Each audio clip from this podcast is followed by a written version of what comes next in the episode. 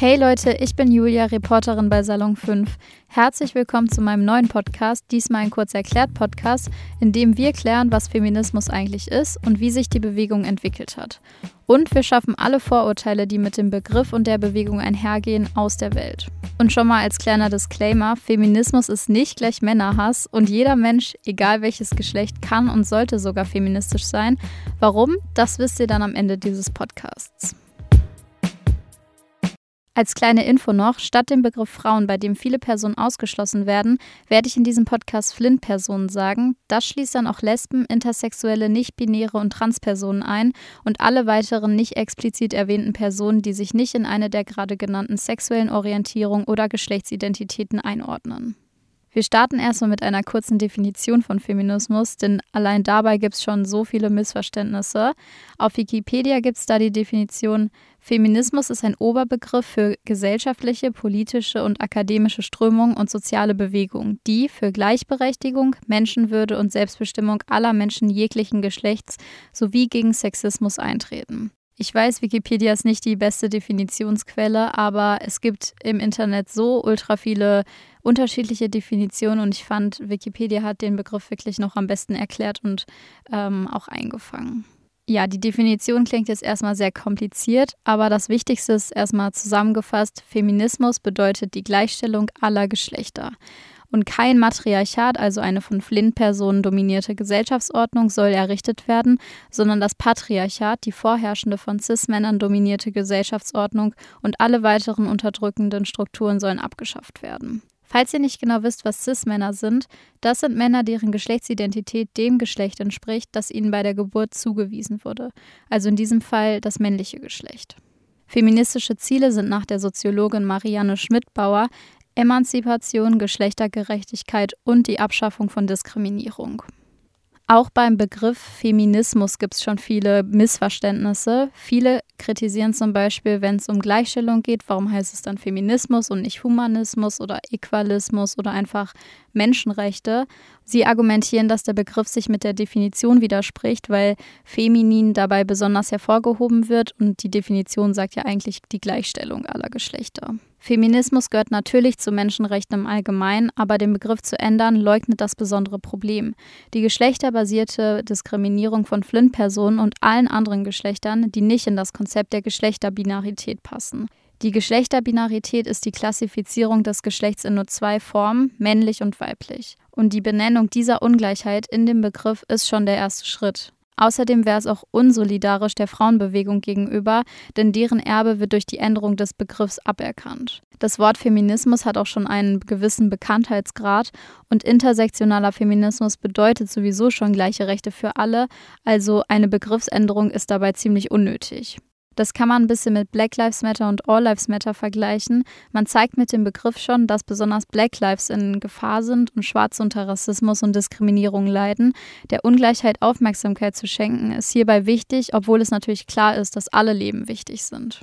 Jetzt, wo wir Begriff und Definition schon geklärt haben, geht es weiter zur Geschichte.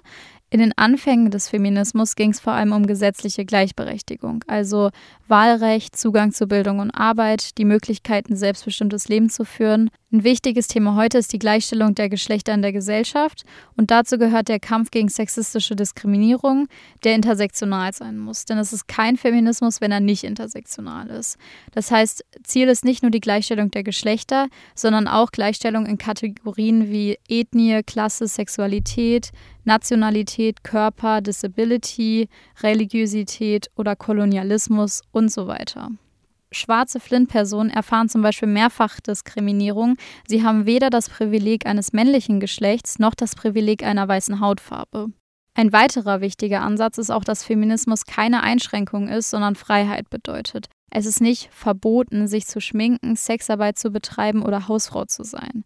Genauso wenig widerspricht sich ein Kopftuch mit dem Feminismus und es heißt auch nicht, dass wir Power- oder Karriereflint-Personen sein müssen, sondern es geht darum, selbst die Freiheit zu haben und anderen genauso die Freiheit zu gewähren, selbstbestimmt zu handeln. Das beste Beispiel dafür ist eigentlich der kontrovers diskutierte Song WAP von Cardi B.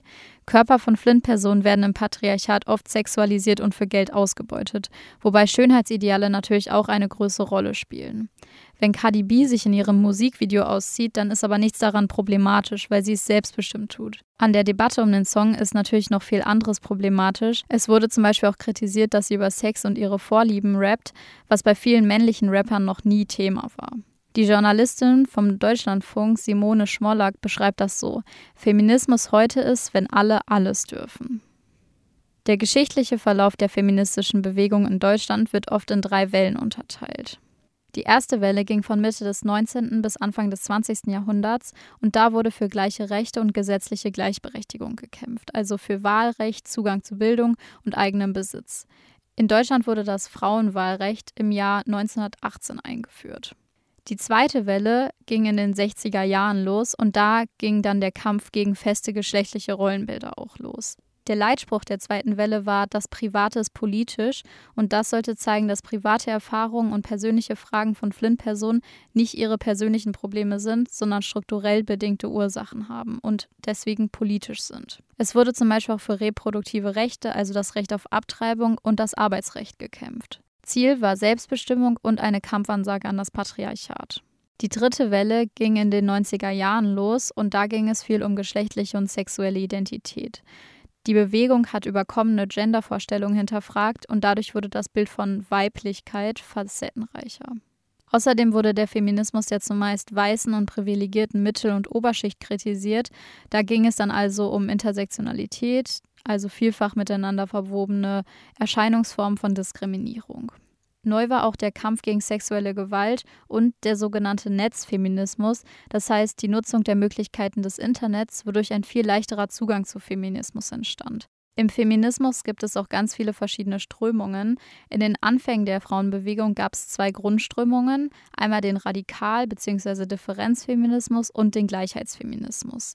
Mittlerweile gibt es natürlich noch zahlreiche andere Strömungen, zum Beispiel liberaler, sozialistischer, öko- und queer-Feminismus oder natürlich rechtsliberaler Feminismus, auch bekannt als Emma-Feminismus, der feministischen Zeitschrift Emma, also eine Form des rassistischen White Feminism, der auch Swerve und Turf mit einschließt, also sich gegen Sexarbeit positioniert und Transpersonen ausschließt. Alle Strömungen jetzt zu thematisieren würde viel zu lange dauern, aber informiert euch auch gerne im Internet oder zum Beispiel auf der Insta-Seite Rise and Revolt. Da wird nochmal alles ganz genau erklärt. Die zwei Grundströmungen erkläre ich euch aber nochmal kurz. Und zwar fangen wir an mit dem Radikalfeminismus bzw. Differenzfeminismus.